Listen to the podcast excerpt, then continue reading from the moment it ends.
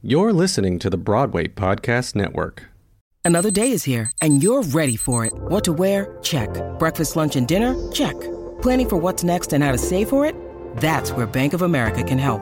For your financial to dos, Bank of America has experts ready to help get you closer to your goals. Get started at one of our local financial centers or 24-7 in our mobile banking app. Find a location near you at bankofamerica.com slash talk to us. What would you like the power to do? Mobile banking requires downloading the app and is only available for select devices. Message and data rates may apply. Bank of America and a member FDIC. My career has pretty much been based on filling in the gaps, filling in where there wasn't um, opportunity or community. So I always have looked around to see who's in the room. And when I see people of color missing, then I hone in on what are the strategies that we need to invite them to make them feel welcome.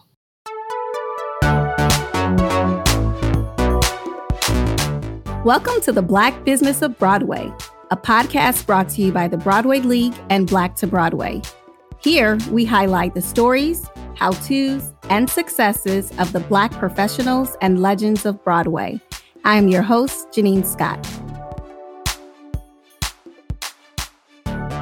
I'd like to welcome our guest who has been referenced many times throughout the podcast, Donna Walker Kuhne. Donna is president of Walker International Communications Group, a boutique marketing and audience development consulting agency.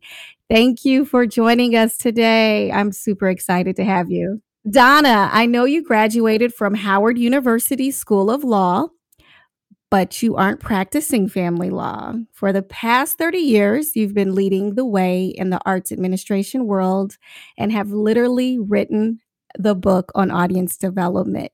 How and why did you decide to pivot? Well, thank you. And thank you so much for this opportunity to have conversation with you. I'm one of your fans and delighted to expand our understanding of audience development together. Um, I grew up as a dancer, you know, in Chicago and performed and taught uh, with a dance company for many years, the Julian Swain Inner City Dance Theater. And then later, my sisters and I, along with some other friends, founded another dance company called Najwa Dance Corps, which is still very much in existence and has a junior corps, performs and teaches in Chicago. So that grain was so deeply entrenched in my life. Even, you know, going to law school, which was following a passion I'd had ever since, you know, I was a teenager, I wanted to change the world. That was my goal. I want to change okay. the world. Okay. What's the best platform to do that? Well, I think maybe law might be that. And so I danced all through law school. I choreographed uh, a musical for Georgetown Law School. I produced our talent show. I took ballet classes every morning at 7 a.m. So that never went away. But when I got married and moved to New York and started working as assistant corporation counsel, I, did feel as if I had to make a decision. Plus, I didn't really know dancers that were generating um, a, a, living that would be comfortable from being a professional dancer. So I just felt, okay, so let's just let's practice law, and you can look at dance from afar. But that wasn't enough. And fortunately, one of my colleagues of Family Court recommended the Thelma Hill Performing Arts Center, which was directly across the street from Family Court, and said, Why don't you go over there and see what's cooking? So I did. The moment I walked in the office, I just saw my career. I saw my future. I saw my life because there were papers everywhere. There were posters of performances and shows. And I thought, well, at the very least, I can organize this space. Let me just concentrate on that on my lunch hour. This is all lunch hour activity. Oh my goodness.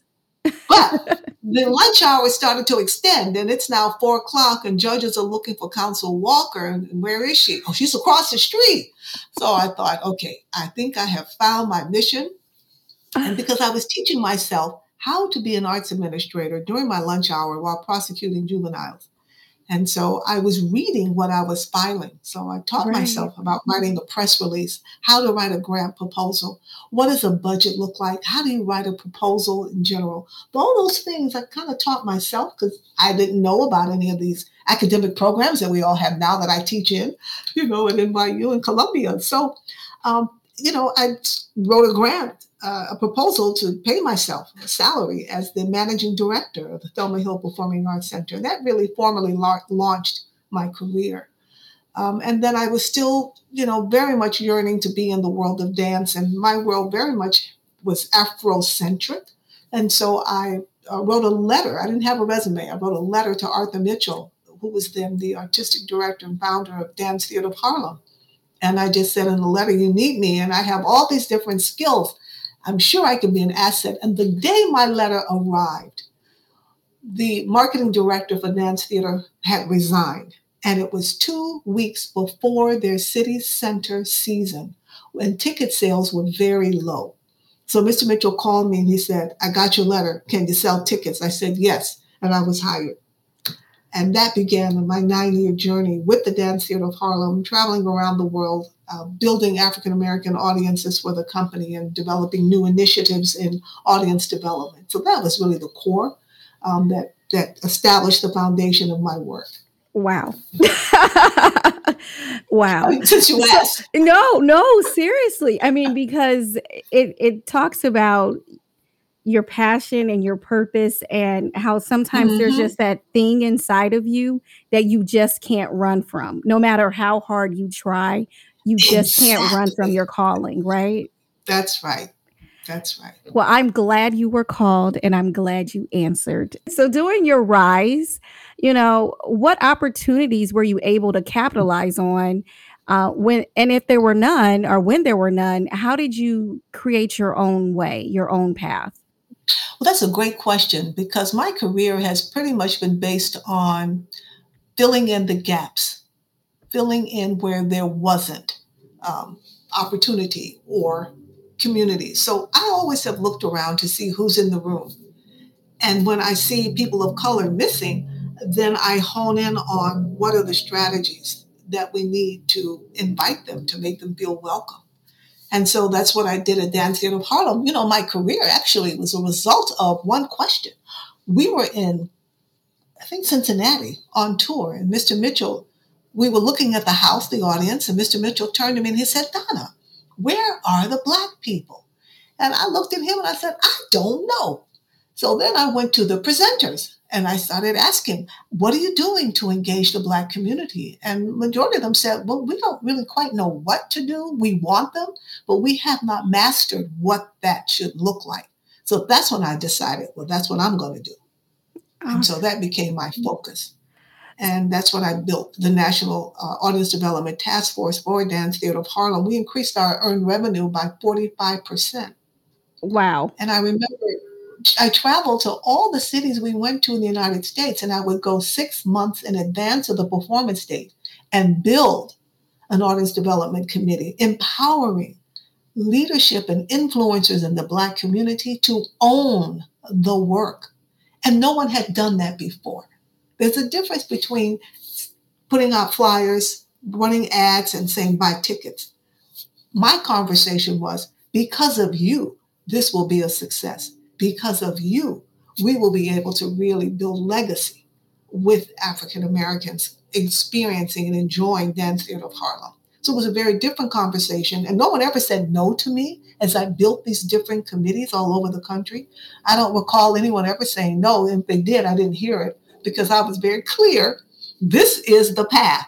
This is how we're going to transform who attends the arts and also so that we can remove this feeling of being elite and not being for people of color. So that has always been my focus since that time. So those opportunities have continued to develop. So when I went to the public theater, you know, George invited me to come, I continued that sense of mission there and I took that to Broadway with me as well.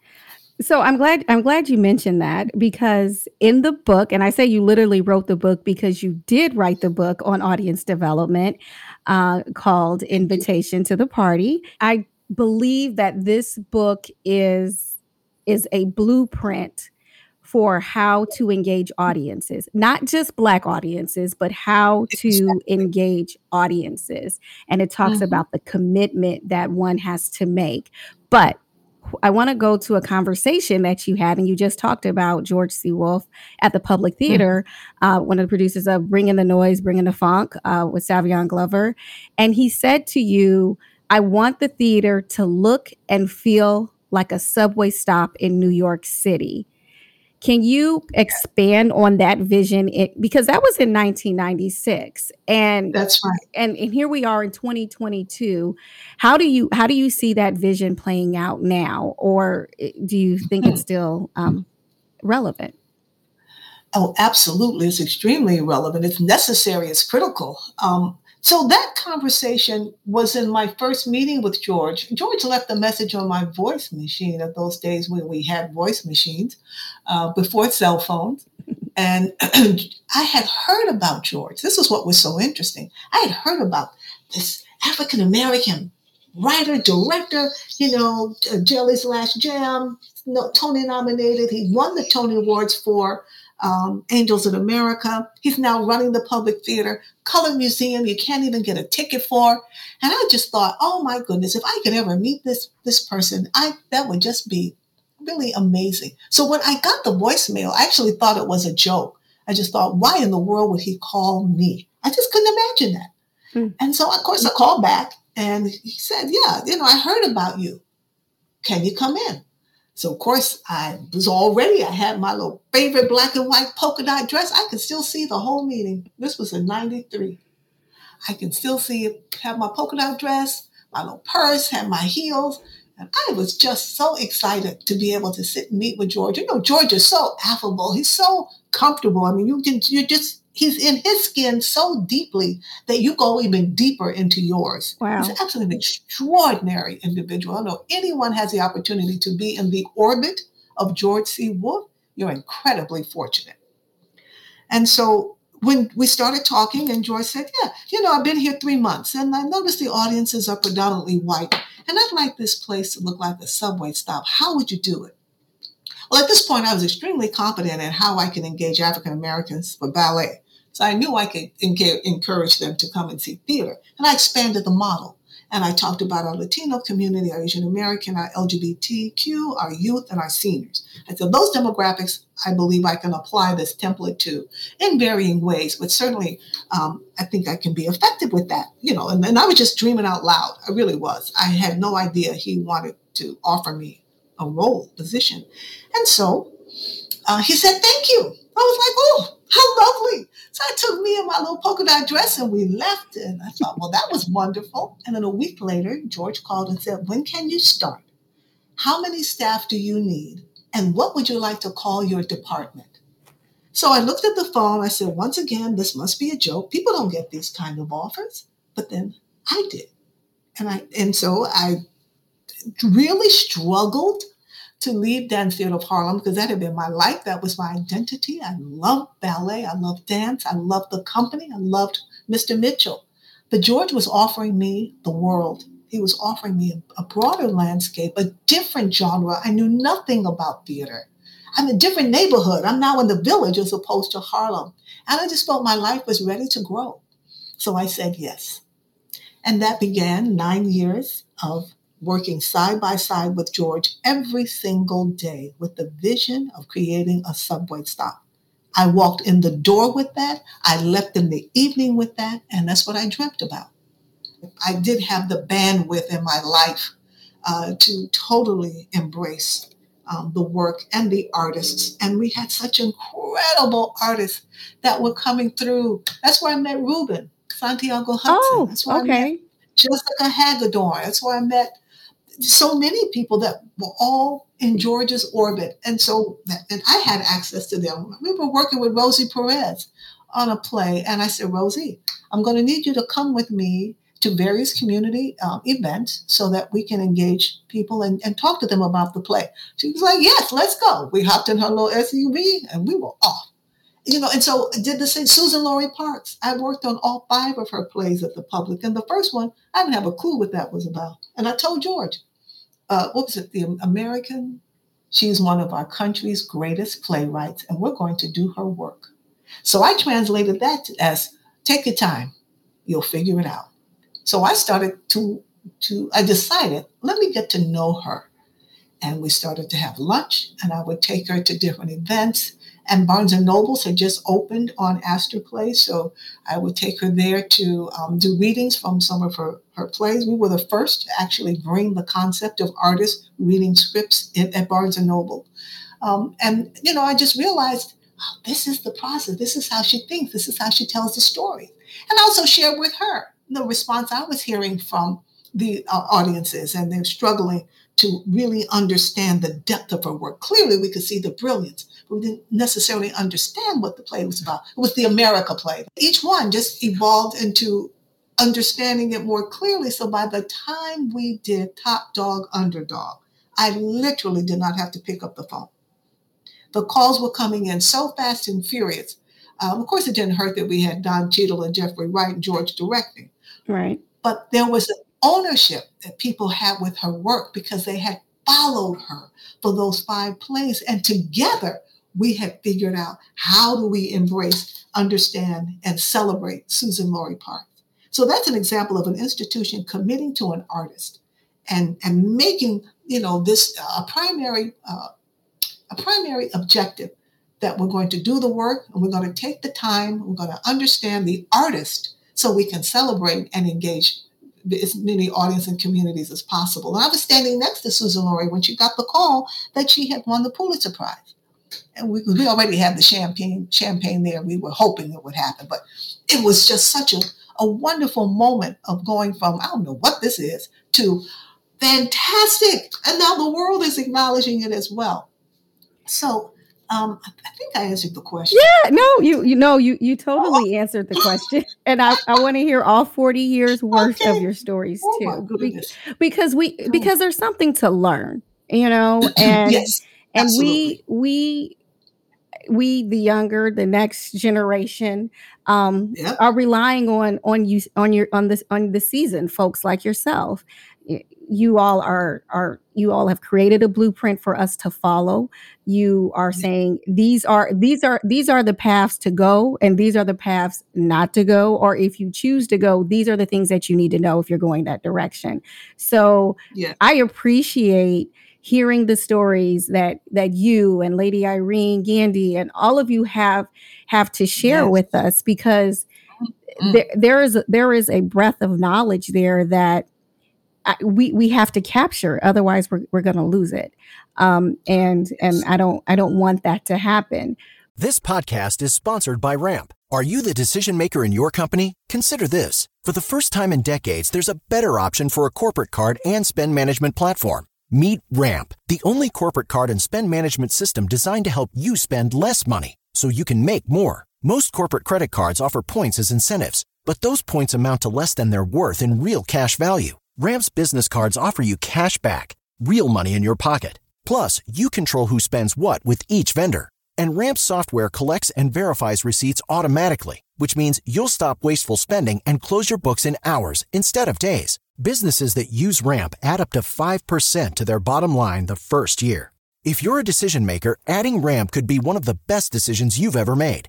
And now get $250 when you join Ramp for free. Just go to ramp.com slash easy. Ramp.com slash easy. R-A-M-P.com slash easy. Cards issued by Sutton Bank and Celtic Bank members of DIC terms and conditions apply. But but getting back, sorry, I, I, I digress. getting back though, when would you say, I mean, in, in creating this subway stop, would you say that yes. part of creating an inclusive atmosphere correlates with diversifying those offstage positions? Yes, because we would not have needed to have this effort of audience development were the environment inclusive, and it was not. And so that's what these efforts were designed to do, was to open up the space and people feel welcome from the very beginning, from when they leave their home. It's also about community. So, what are the points of engagement? Is it dialogue before? Is it dialogue after? You know, all of that I think we need. So that's that's how you kind of build that audience development. I think that is very much needed today. You know, certainly in the wake of the murder of George Floyd. You know, the the the reality and the facts of racism that exist in every sector of our society became incredibly clear at that time. And so, as we put the mirror up to all of our industries, we look at the arts, we look at Broadway, we realize that that's a reflection of the society. So, how do we change that? So, yes, we very much need this inclusive kind of effort. You know, I applaud all of my colleagues in the field who are, who are working commercial world and nonprofit, who are really assiduously focused on how can we create these experiences? How can we make the voices of our communities heard as part of these experiences in theater? I think it's fantastic. It is wonderful.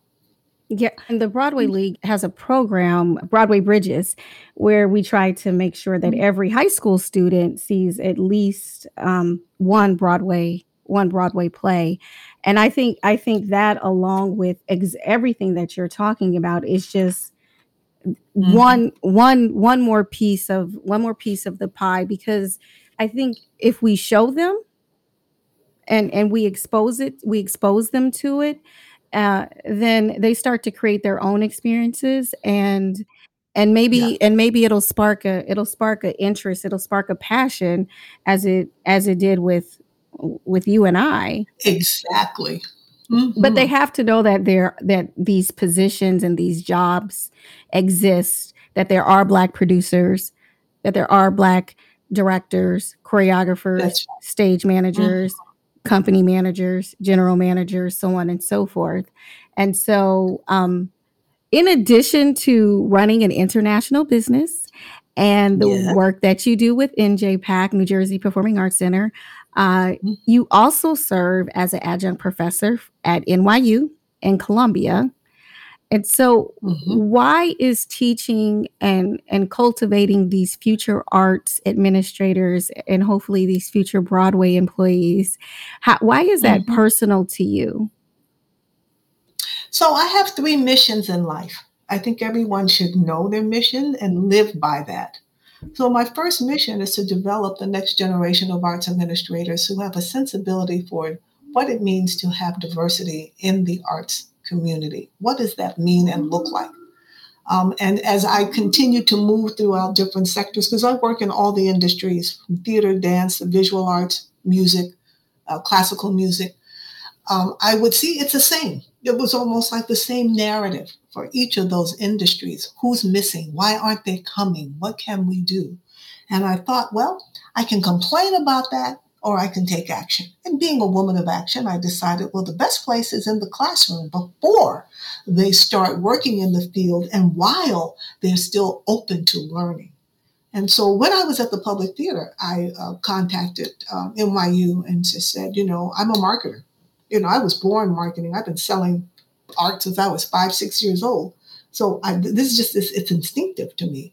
Um, in addition to, of course, having the skills and being surrounded by wonderful marketers that I can continue to learn from. But I started at NYU in 1993, uh, teaching in their School of Continuing Professional Studies. And then I was invited to teach in the uh, graduate program of arts administration, which I've been in now, I guess, probably 20 years. Um, and the, the primary reason I was teaching, in addition to what I shared as my mission, I also wanted to be able to impact uh, arts administrators of color. But that's not really the student population that I have. Rarely may have a student of color. Um, and that, that has been something that has been disappointing. Uh, but it, it also just encourages me to make sure that the ones that I have, whoever's in front of me, that I can instill these principles. So right. all of my classes are focused on what you read, an invitation to the party. That's that's who I am.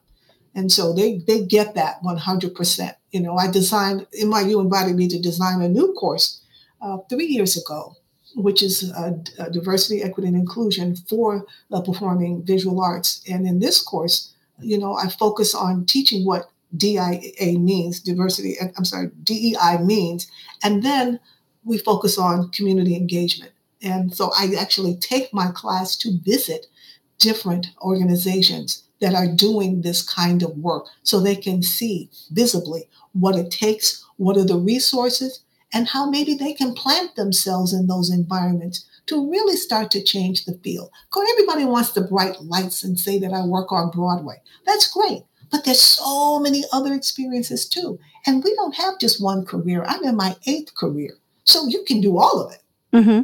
And so I am focused on raising this next generation of arts administrators that can have the kind of impact that will enable our world to be more humanistic and to be more inclusive. That is why I'm in the classroom throughout the year, teaching at two universities simultaneously, grading these papers at the same time, working and running, you know, my company. But this is my commitment. I also um, teach biannually at Bank Street College.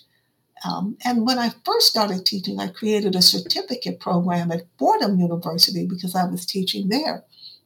And this was in the Graduate School of Business. And I, again, had recognized that the few people of color I knew at that time that were in mid level positions didn't have a pathway to, to go up to senior staff or to executive staff. Mm-hmm. And so my certificate program was an eight week program that was co taught by lecturers that I brought in and faculty from the grad school of business at Fordham. And we ran that for three years, certificate program. And I still run into many of my students who say, I got my certificate. I still have it. It's framed on my wall. But I will tell you that the majority of my students are doing quite well today. So leadership, critical, critical. We have to instill uh, leadership skills and a sense of place that I have every right, every authority to be in the room where decisions are being made. I'm not even talking about folks that are just picking up the phone. That's a very important job. But when I'm talking about changing the field, you have to have authority and you need to be signing checks. So that's my my focus is to help develop and direct that kind of energy, um, primarily for people of color. But frankly, I teach whoever's in front of me. Right, right. So you said you said you um there are there are two prongs to your mission. Oh, I'm sorry, uh, my mission. Yeah, your mission. Yes. Uh-huh. Thank you. Thank you. No problem. So okay, so it's it's a mission with the arts. The second one is um, um, fostering support and interest for adoption because my daughter's adopted, and I think that that is just the most beautiful way to create family. So I'm always advocating for uh-huh. adoption. And I, my, my dream one day that there, there won't be any kids to be adopted because everybody got one. I love it. Um, so, so that one, and then you know, my third uh, mission in life is to always be a person who can make a difference in the environment where I'm at, uh, and to be a person that leaves people feeling better than before I came. And how I do that, you know, from my heart, um, from my you know Buddhist practice, mm-hmm. you know, that enables me to always, always think about being the best person I can and elevating my life condition to be a person um, that people want to be around. And so I, I live by those principles.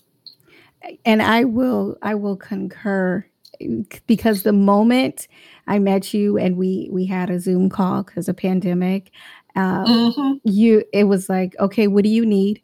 How can I help you to be successful?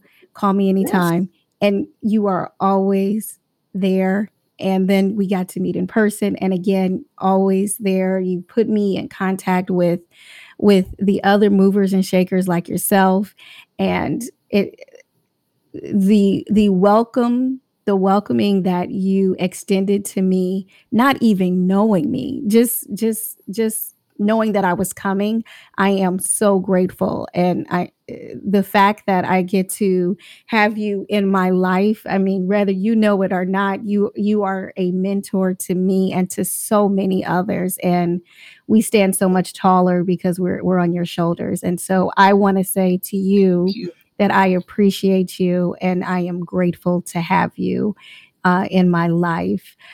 So you do live that mission, and I and I am very appreciative of that. Um, well, I was so excited when I heard about you. I was like, oh, I'm gonna call her because I know how challenging this work can be, and not everybody might be supportive. And I wanted you to know who your allies are from the jump. Really important to know who's in the room. So, yes, I made that a, a, personal commitment. But you not only helped me professionally, but you helped me personally with getting acclimated and oh, getting yes. my daughter acclimated. And I mean, so you didn't have to do that.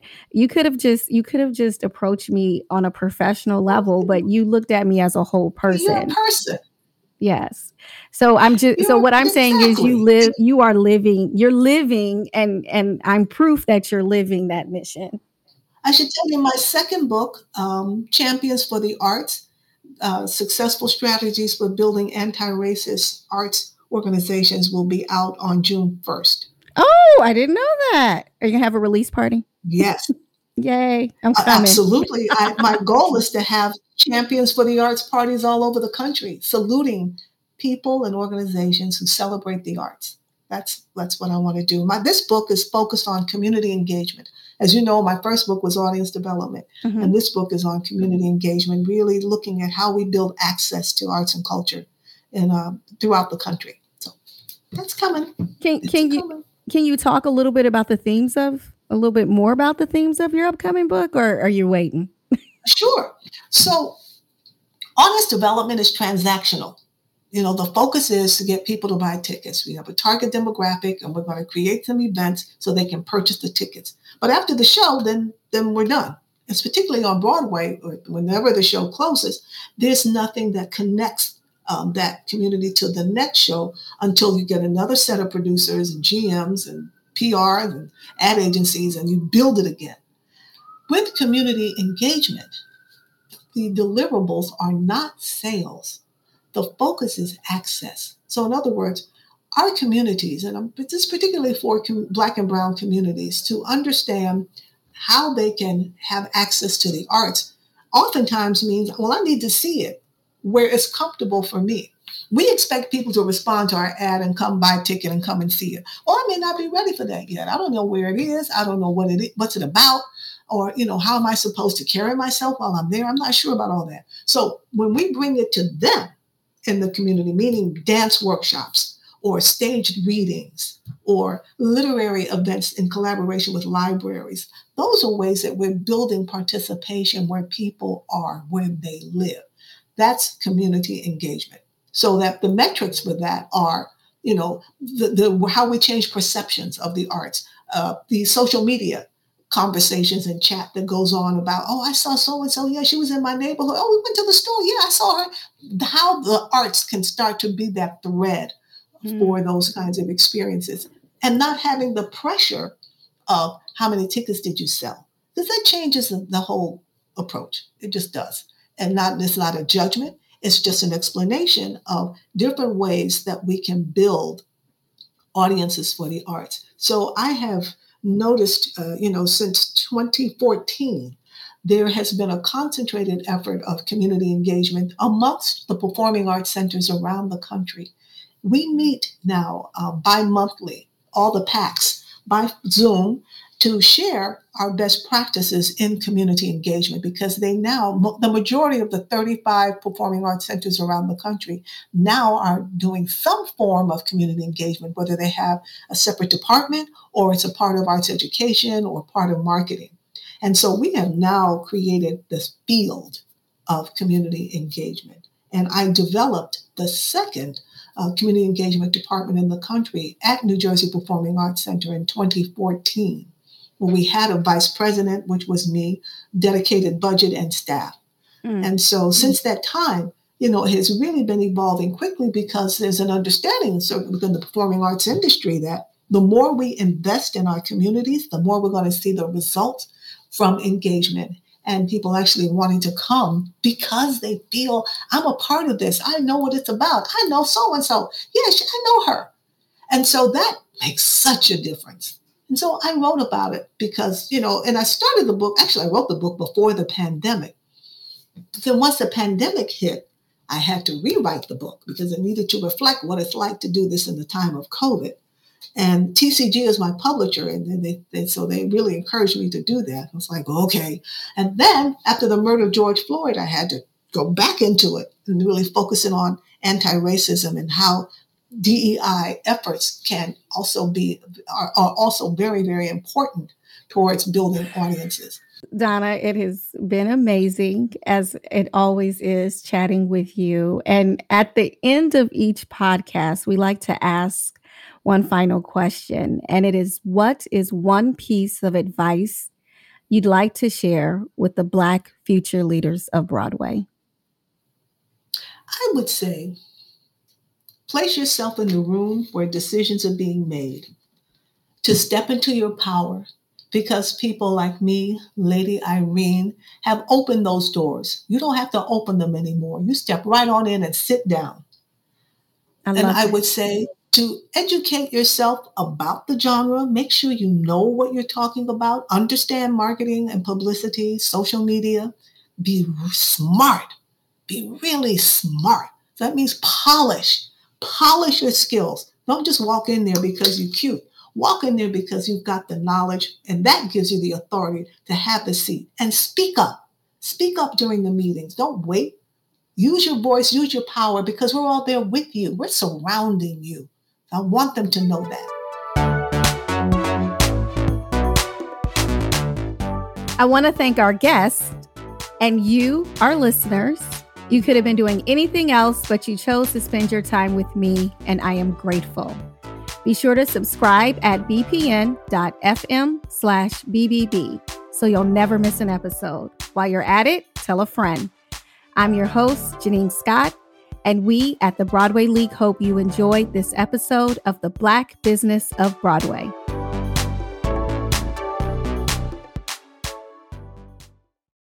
Hey, it's Leslie Odom Jr. here on the Broadway Podcast Network to tell you about the Rise Theater Directory, a program of Maestra Music. Rise is a national online resource designed to connect and empower backstage and administrative and creative theater professionals from underrepresented backgrounds. If you work or aspire to work in the theater community, this can help you find your next project. And if you hire theater professionals, search the Rise Theater Directory to find your next team. Create your profile now and get more information by visiting risetheater.org. That's theater with an R E R I S E T H E A T R E dot org because only together we rise.